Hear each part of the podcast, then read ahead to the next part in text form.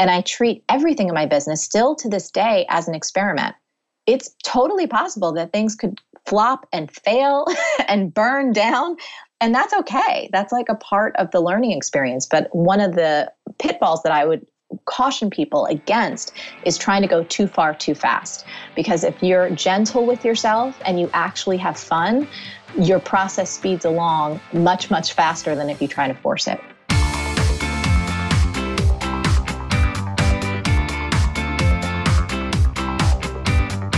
You're listening to the Business of Thought Leadership with Nikki Ballou and Michael Palmer.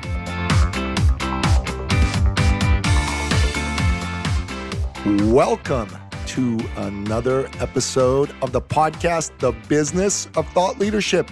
I'm your co host, Nikki Ballou. And I'm the other co host, Michael Palmer. And boy, do we have an exciting episode lined up for you today. Our guest today is someone whom none other than the great Oprah Winfrey has called the thought leader for the next generation. She is, of course, the one the only, the super fantastic Marie Forleo. Hello, Marie. Hello, hello, hello. Thanks for having me on the show, guys. Thank you. It's our pleasure. It's great to have you here. You know, Marie, the name of the show is The Business of Thought Leadership. And our listeners are either aspiring or actual thought leaders. And one of the things they're interested in hearing about from you, in addition to your own wonderful expertise, is how you got to be where you are in life as a thought leader, how you've become so successful at commercializing it so they can learn to do it themselves. Would you mind sharing your story with the folks for a bit? Yeah, of course. So I'll take it back to uh, when I was graduating college, I went to Seton Hall University in New Jersey. And I first started out as a psychology major, major because I was so just enthralled with understanding human beings and what makes us tick. Why do some people succeed and other people, despite having all the advantages and the education and the support in the world, seem to fail? And it was a really interesting area of study for me until I realized very quickly that I didn't really agree with a lot of the kind of ideas and the curriculum that was set forth in the psychology department. So very quickly I switched over majors into business. And when I graduated, I had a degree in finance. Now, one thing about me is I have a lot of energy. It's pretty hard for me, not these days, but especially, you know, just coming out of college to really sit in one place for a very long time. And I just could not imagine myself doing desk work. I couldn't imagine being in a huge company and having a cubicle and just sitting there for, you know, 8 to 16 hours a day pushing around papers.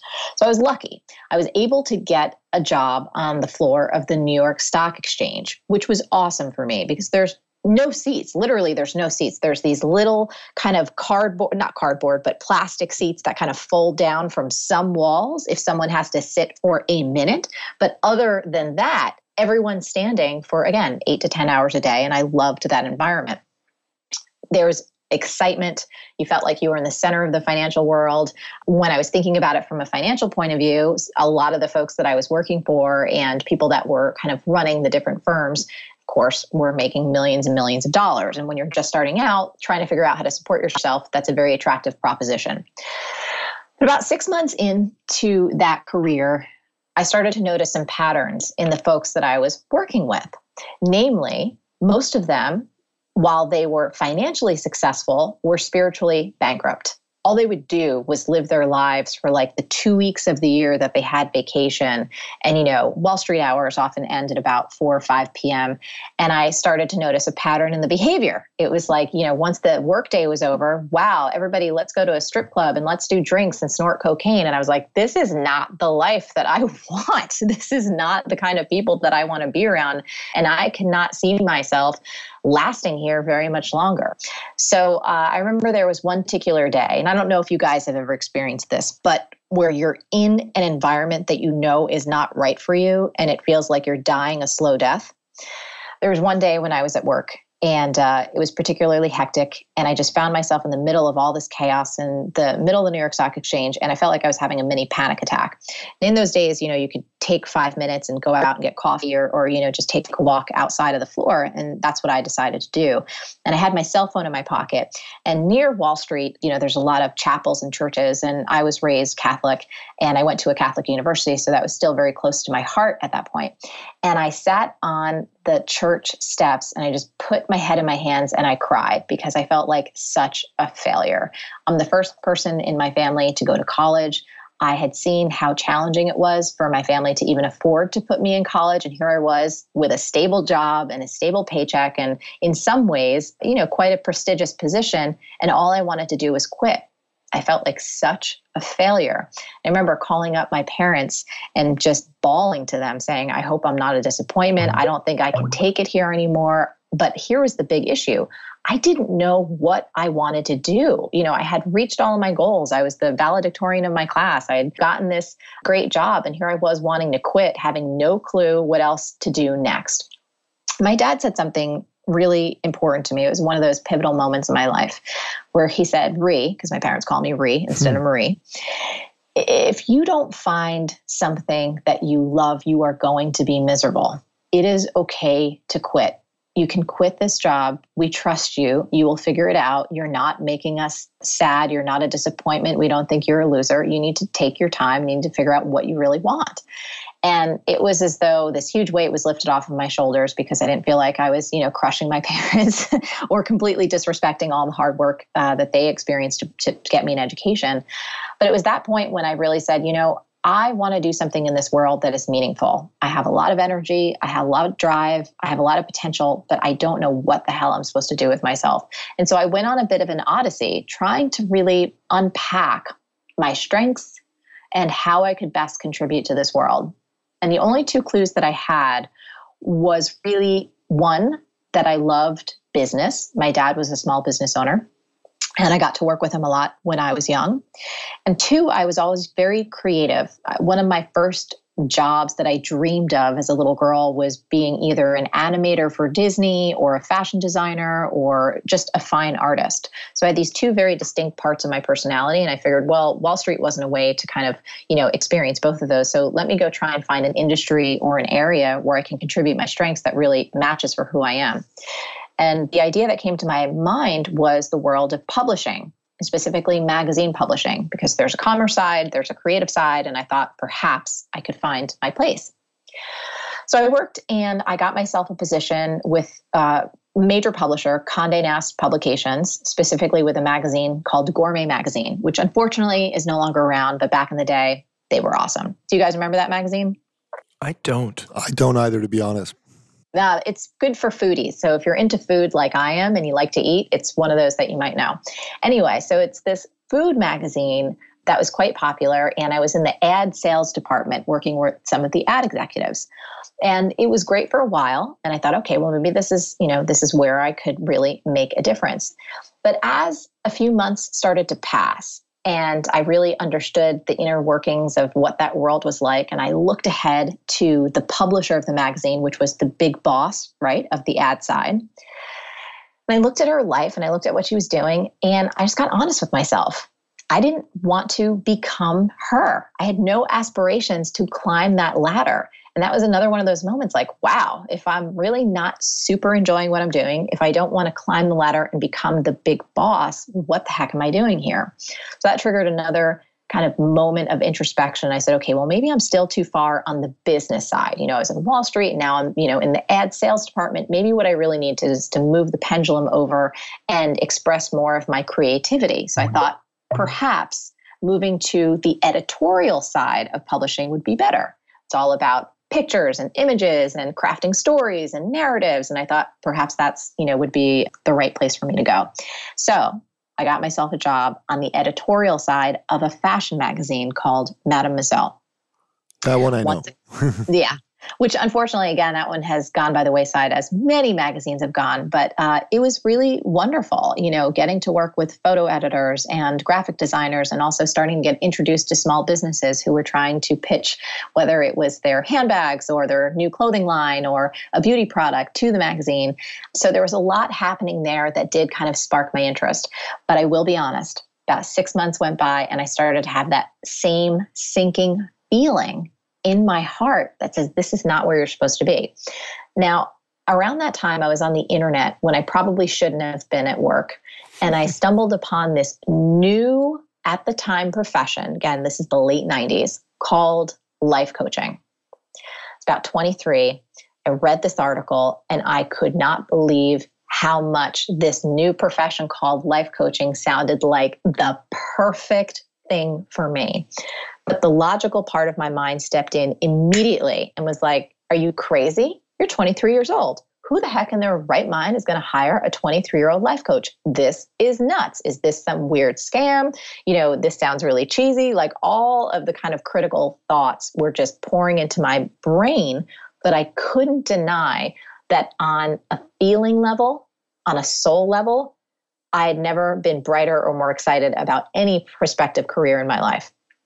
So on the spot, I signed up for a three year coach training program. It was all done virtually. So I would take my classes at night, all teleclasses, and everything was online.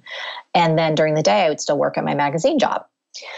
Fast forward about six months, I get a call from the HR department, and they were offering me a promotion to work at Vogue magazine, which you guys know, top Absolutely. fashion magazine in yeah, the world. Yeah, so yep. it was a very exciting offer. And that was really my fork in the road. It was okay, keep the steady paycheck, you know, work at this incredibly prestigious, exciting icon, or quit and start your own life coaching business, which sounded insane and crazy. And of course, that's what I did. So I quit my job and I went back to something that I did in college, which helped pay for it, which was bartending and waiting tables, and really just kind of worked a million side jobs in the evenings and on weekends and started figuring out how to become a life coach and build my own profitable coaching practice during the day. And so I won't go further without letting you guys interject, but that's how the whole thing started. And it's evolved and grown for the past 17 years from there. That is a spellbinding story. I love it. So here's here's my follow-up question to that. How did you take that auspicious beginning and turn it into a commercially viable way to make the difference you were born to make? Because I'm clear that that's what you do, Marie. Oh, thank you. Well, you know, it comes down to a few basics. It comes down to really understanding okay, you know, if I want to run this small business as a life coach, which is exactly how it all started out, then I need to learn how to run a successful business, which meant understanding marketing, understanding how to create outstanding client experiences, understanding, especially you know, in that time, again, this is now like 2000, 2001. This is when email marketing and email newsletters were novel. This is when writing something called an ebook was virtually unheard of. That was like brand new on the scene. And luckily, the foundational training that I got through my life coaching training introduced me to all of those different areas that they implored me to master if I wanted to be a successful coach. And so, in doing that and in being committed to run a successful business, I trained myself to learn how to create content and communicate with uh, people at scale and trained myself to become a marketer and become someone who really stands behind ethical, honest, transparent marketing.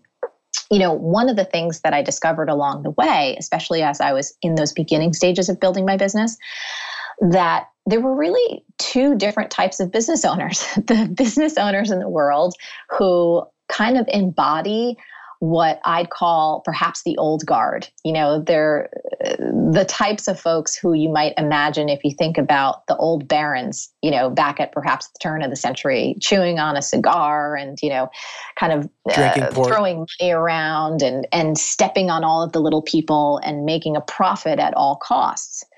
And then I realized there was another way. There was a way to be a completely ethical, big hearted business person who really expressed their gifts and cared about the customer on every level, cared about making them feel a sense of trust and cared about not only you know making a profit but also making a difference. And so it became really my mission to take a stand to not only be that kind of business owner but to invite other people to really jump into this world and to learn how to do modern marketing in such a way that it is aligned with your values and your soul. That's great I really like your story as well. And I want to clarify something that I heard, which was did you say late 90s is when you started your coaching program? Yeah. Late well, 90s. my coaching, my coaching like training. Your training, you know? yes. Yeah, that Yep, online absolutely. training program. Yeah. So that's you were you're the pioneer, essentially, from from when things were, you know, back in those those days. That was really, really early. Um, Yes. So I love that, you know, this the message here, right? If we if someone were to go to your website today, they're gonna see I think one of the best examples of a brand that you've built, you know, as a life coach, from a life coach to what you have today. Incredible brand. You have uh, followers all over the world. You've wor- worked with people like Richard Branson, Oprah Winfrey, Tony Robbins. And I'd really like to hear about how that progressed. And I love that story of the creativity. It really connected the dots for me when you said you wanted to be an illustrator for Disney. I got, yeah, because when I saw your first show back in, I think 2014, I thought, holy macaroni, the production level on this thing's like Hollywood. I thought that's a, the investment that you would have had to make on that was incredible. And so, you know, you really had to have believed in yourself and what you were doing and saw the results to really double down, triple down, quadruple down on on investing in your brand. Oh, yeah, but I will implore you and everyone else to go take a look at my earlier videos, like from 2009, when it was just me looking into my webcam with no lighting and no editing. And I have purposefully, intentionally left those up because so many people will see the more recent things like from 2014 or even 2013 or 2012 and be like, wow, she's got it stuff together. And it's like, yeah, we grew into that over a long period of time. And one of the bits that I left out again, because I kind of stopped so we could have a dialogue and this wasn't just a monologue of me, you know, chomping your all's ear off constantly, was when I really began to feel like I was getting some traction as a life coach. One of my other challenges was I didn't fit into a traditional box, meaning so many of the success books and advice at that time was about choosing a niche and being known for one thing. And I tried to follow that advice, but every time I did, I felt like I was cutting off a limb. So, for example, I was one of those little kids who, if you asked me what I wanted to be when I grew up, it wasn't just an animator or an illustrator. There was like seven or eight other things I wanted to do. And when I was about 25, I realized, you know, I don't have to just be a life coach. And I'm not just a life coach. I was very passionate about marketing and spirituality and fitness and hip hop. So, one of the bits that I lived out was um, in the middle of my kind of beginning years, I had an additional career as a hip hop instructor and a fitness personality. So I worked with Nike and I worked with a lot of different production companies and was very, very comfortable in front of the camera through practice. But it wasn't through practice necessarily teaching as a life coach, it was through practice of teaching people through dance and fitness. So I know that many people, perhaps even some of your listeners, one of the things they may struggle with is how to categorize themselves or what to call themselves or how to be like known for just one thing. And I've always called myself a multi passionate entrepreneur. So, so much of what you see that comes alive in those videos is a result of the congruence of all the different experience that came before it. Well, what really stands out for me is that you've taken a lifetime of the different experiences and you've used all of those now in in your business. And that i think is is remarkable. The creativity the dancing the performance the production the business uh, experience all of those have come together. And uh, I, th- I love that message uh, is that a lot of listeners will be thinking well how do i get from where i am to your level? It's going to Yeah. require doing a lot of different things and figuring it out along the way those, whether they're successes or failures, are still important and they might not reveal themselves right away.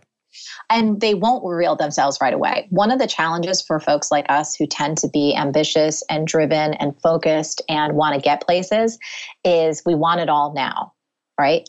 We want it yesterday. And you might look at folks that you admire, whether they're authors or they're speakers or trainers or coaches or whatever they do. And I know because I've experienced this myself, you're like, gosh, how did they get there? How can I get there faster?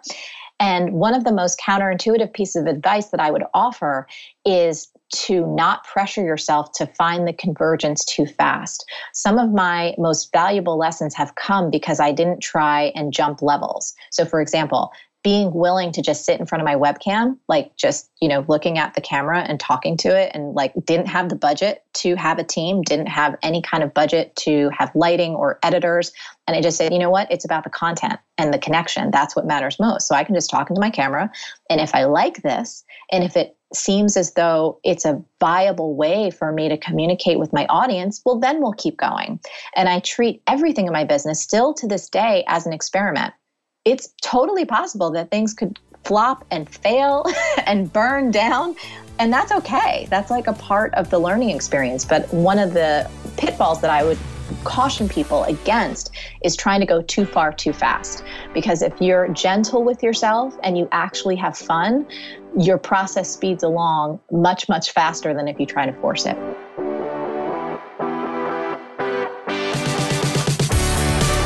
Marie, there's been a few things you've said which I think are worth highlighting. First of all, you said that you don't like putting yourself in a box as just a life coach because you have done and continue to do way more than that. And I think that's really, really important. Michael and I often tell people you're not just a coach, you're not just selling coaching. What you're actually doing is you're offering people ways to make their lives better. And you may deliver that through coaching, you may deliver that through delivering a speech. You might deliver that by writing a book or putting together an online program.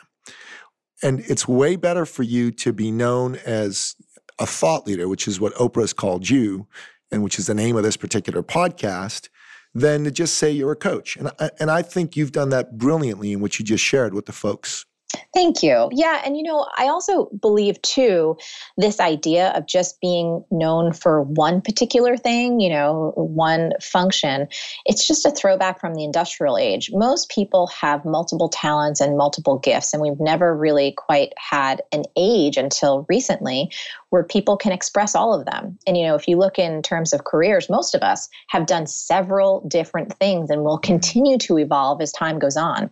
But I know for me, it was one of the biggest hangups in the beginning because people are taught you have to have that 30 second elevator pitch and you have to have it down. Hmm. I will tell you both, I have failed miserably with that. I have never had the tight elevator pitch of this is who I am, and it hasn't stopped me yet. That's brilliant. You know, the other thing that you spoke of, which I think is really worth highlighting, is you talked about being somebody who has a business to be sure, but your business is about making a difference for people. And you're all about leaving people better than you found them and not being like the old robber barons of old. I think that's the phrase that you used before that would do whatever they had to do, including step on people to get ahead.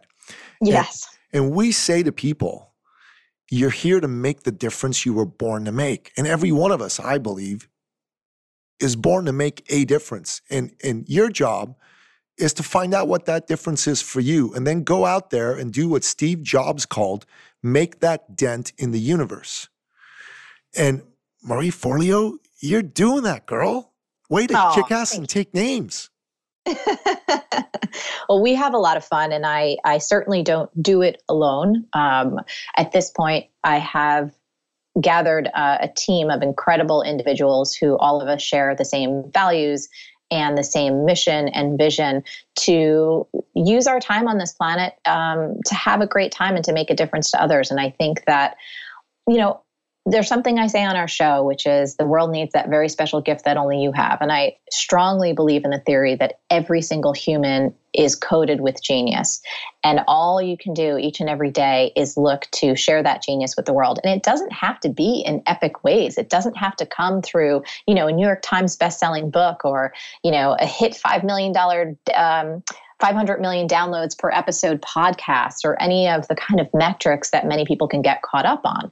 It can come in your interaction with someone behind the counter at the bank. It can be, you know, smiling at the delivery person that might show up at your house, you know, whether it's over the holidays or the FedEx person who's just gotten barked at by a dog. And I think that each of us just have such an ability to use our energy and our life to touch other people in a positive way. And when you get to do that day in and day out, you know, that's when the magic starts to happen. Absolutely. You know, I want to jump back to those early days. I think the listeners would love to hear more of the early days and some of your challenges. And uh, what where specifically is you know you you obviously come across and everything you've told us you you work hard and you, you go at it you do something you figure it out and you keep going and you took jobs and you, you're super committed to making it happen. And then there's going to be the time what I'd like to hear about where you had that lucky break that everybody goes oh well just Marie's lucky. Look at look at lucky Marie over there. The working hard lucky break what was that for you? And when did you how did you know to take it Okay, so I don't mean to disappoint you, but I don't think that there was one lucky break because there was a lot of things that happened along the way that were just these tiny small wins that seemed insignificant at the time, yet cumulatively they create what I call like unstoppable momentum and I'll give you a few examples. So the first one, the very first workshop that I ever did, meaning like as a coach, as someone who wanted to help other people create tangible results in their lives, I had five people in that workshop. Two were my parents, one was my yoga teacher who really believed in me.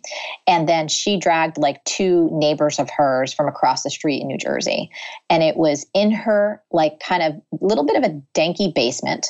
And I had a flip chart and I had five little workbooks that I had printed out from my computer using like Microsoft Word or something like that. And it sounds, you know, it was horrible. It was as horrible as it sounds. I did my very best. But doing that and making myself actually take the action and be embarrassed and just deliver as much value as I possibly could really set me up for the next thing and the next thing, like the Toastmasters talk, and then being brave enough to ask someone if they wanted to be my client.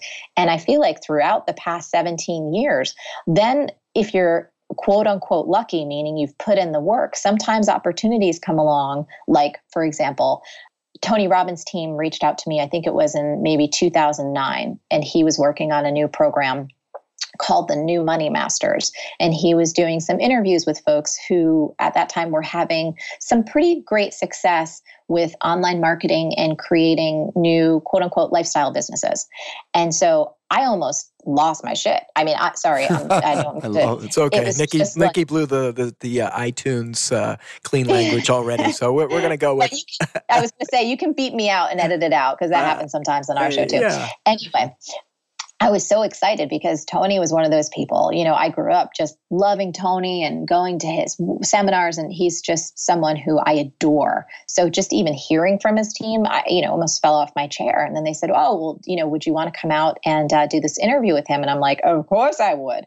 But if I hadn't taken all those little brave steps all the years before and you know been embarrassed and done some silly things i wouldn't have had the courage or the confidence to just say yes even though i didn't feel ready. Like when tony's team called i felt horribly unprepared. I'm like can't you do this in like a year or two? I'm totally not ready to go be interviewed by tony robbins. I didn't feel like i had enough value to share or was mature enough yet or could make a big enough difference. But I didn't let that stop me. I got on a plane, I got out there, and I did my best. So I don't believe in quote unquote breakthrough lucky moments because I just don't think that's ever how it happens. I think that's somewhat of a myth that all of us think about. Um, and I've interviewed enough really successful folks at this point, and I know enough of them personally to be able to see the underbelly of their lives. And man, they are just doing the hard work day in and day out. And they have some pretty devastating disappointments, but most of us only see the highlight reels. so that's, right. that's, of course, you know, what we just go like, oh, they must be just walking under a lucky star. But when you start to peel back the layers, you can see, no, they just work really, really hard. They're extremely persistent, and eventually things start to start to pop for them. But it's usually after about a decade or so of really hard work, toiling away, unknown.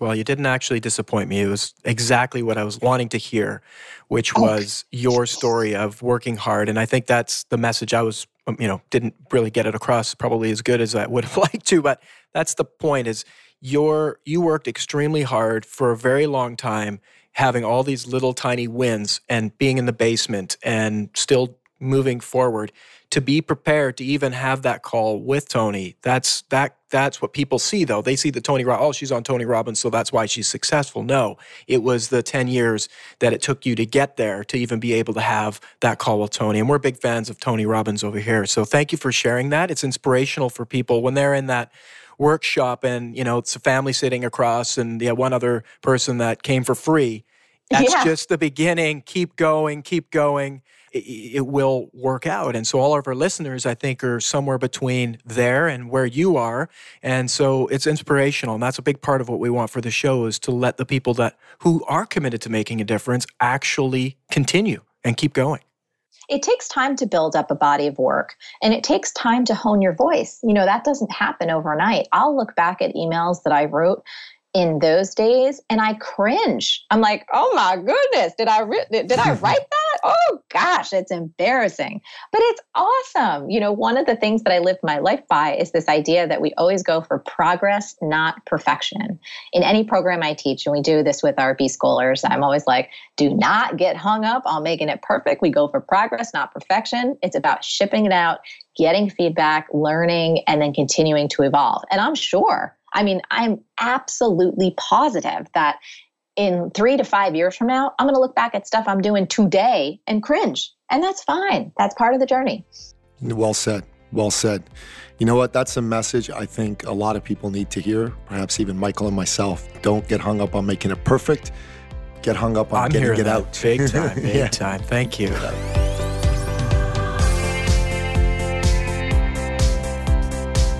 Marie, this has been an absolutely rock star level interview, and we like to wrap up each episode by asking our guest to give us three expert action steps that they would like our listener to take to take their success and their life to the next level. What are yours? Okay, I will say first and foremost, this is really relevant for now. And I think this will continue as technology continues to infiltrate basically every aspect of our lives. Less is more. So rather than trying to be on every single social media platform or trying to launch, you know, 10 different books or five different products or have these really complex sales funnels and blah, blah, blah, blah, blah, less is more as your focus splinters in many different areas, you're going to slow down your progress and slow down your results. So, less is more is number one. It's very actionable. You can use that for your goals, you can use that for your business initiatives, you can use that for social media. You know, take it and run with it. Another actionable idea this is more of a mantra that will save you uh, your sanity. Clarity comes from engagement, not thought there's only so far that your mind can take you. And when you find yourself at a crossroads and you're trying to make an important decision, if intuitively you don't have a yes or no answer, if you're looking at pro con lists and you know what, it could go one way or it could go the other way, remember this phrase clarity comes from engagement, not thought. Get out there and try it, do it, treat it like an experiment. If it fails and flops, you learn something. But don't spend too long toiling in your mind. As quickly as you can get an action, do it. And I would say the final actionable step. And again, this is a little bit more of a mantra, but I believe the energy of this idea will permeate everything you create from this moment forward. Is make it about what you can give not what you can get. Hmm. So when you're sitting to write that email, really think of one person who might open it up and let the energy when you're actually writing those words, typing that copy, make it all about what you can give to that other human being versus what you can get back, whether it's getting back a comment or getting back a sale or getting back a review or anything that you might be asking for. Really check yourself before you wreck yourself. And as you're in the process of creating, make it about what you can give, not what you can get. Those were absolutely brilliant. I love them. Thank you. My God. Taking notes on those myself. So, Marie, what's one thing or a couple of things that you're up to that you'd like to promote to the folks? Well, I would say first and foremost, we have close to 300 episodes of Marie TV. Um, you can take it all the way back. Back in the old, the vintage episodes are really good, and of course, our most recent episodes are getting better and better. Um, you can find all of that at marieforleo.com. And then I would say the second thing is our program that's called B School online business school for modern entrepreneurs. It's especially good if you are a thought leader, or an aspiring thought leader and the whole world of marketing and online marketing it's still not a place where you feel super comfortable yet. And you'd like to have training that allows you to be as powerful of a business person as you can possibly be and do so with your full heart with your values with your integrity and really build a business that's designed to make a difference. That program's been around since 2010. We have over 30,000 graduates from 160 industries across 119 countries. So the diversity, the community and the power of that program you know most of us we can learn anything that we want to about blog posts and you know webinars and all that stuff is for free online. But i think the power in b school really lies in the fact that it's a transformative experience.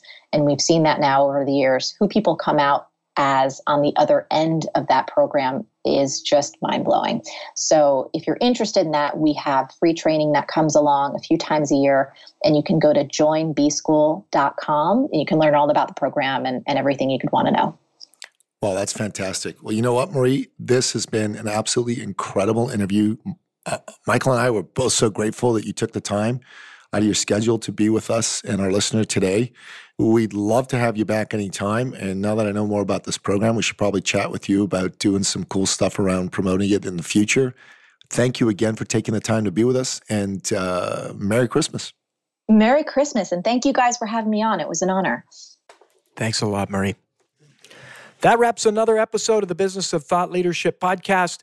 You can find all the show notes from this episode as well as information about Marie Forleo at thebusinessofthoughtleadership.com. As well, come join us on Facebook at the Business of Thought Leadership private group. Just request to join. Come hang out with thought leaders like yourself, prove your business, and make the difference you were born to make. Until next time, goodbye.